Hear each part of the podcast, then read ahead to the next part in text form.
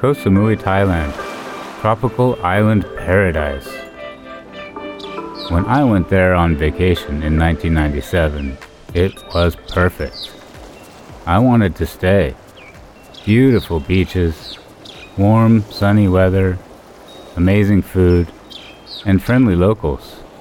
Samui had it all.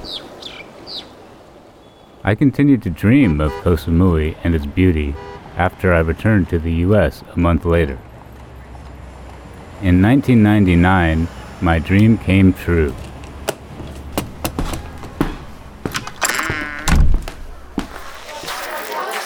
I moved to Koh Samui and opened a bar.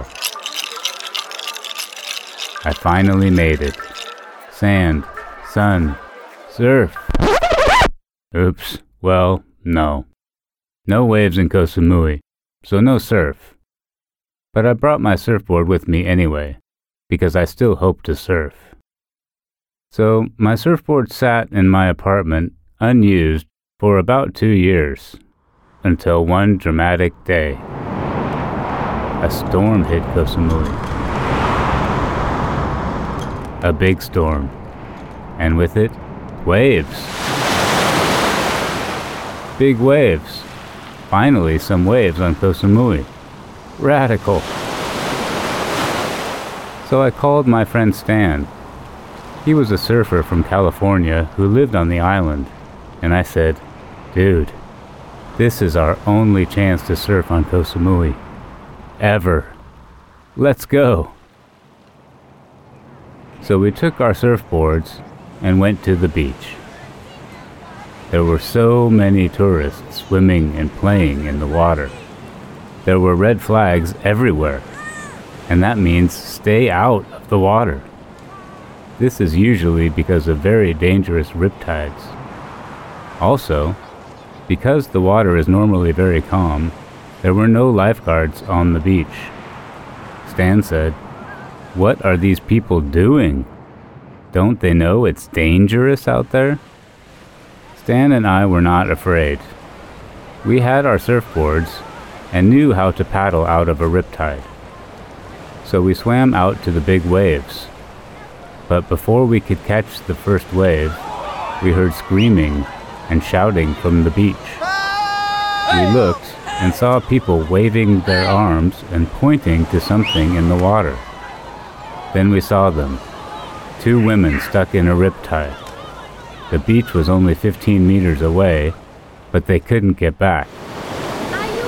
We swam close to them and we saw that they were very afraid. Their eyes were wide and they were trying hard to stay above the water. I said, Stan, help that woman, and I'll help the other one. I paddled over to the woman and yelled, Hold on to the board! But she tried to climb up onto it. I fell off the board. Now we were both in the water, trying to hold on to my surfboard. I told her again, Just hold the board. Don't climb onto it. I kicked really hard to get us out of the riptide. I said, Don't panic. Everything is going to be okay. Five long minutes later, we were out of the riptide and made it to the beach. Oh, signore, grazie. The woman was crying and saying something to me in Italian again and again, but I couldn't understand. Oh. A big group of people came over. Her friend, who was with Stan, ran over and the women hugged each other. Stan and I were both exhausted, but we were happy the women were okay. We sat down on the beach to rest. The funny thing is, we never saw the two Italian women again after that. They disappeared into the chaos. When I think back on the experience, I always wonder what the woman said to me in Italian. Maybe that's the next language I'll learn.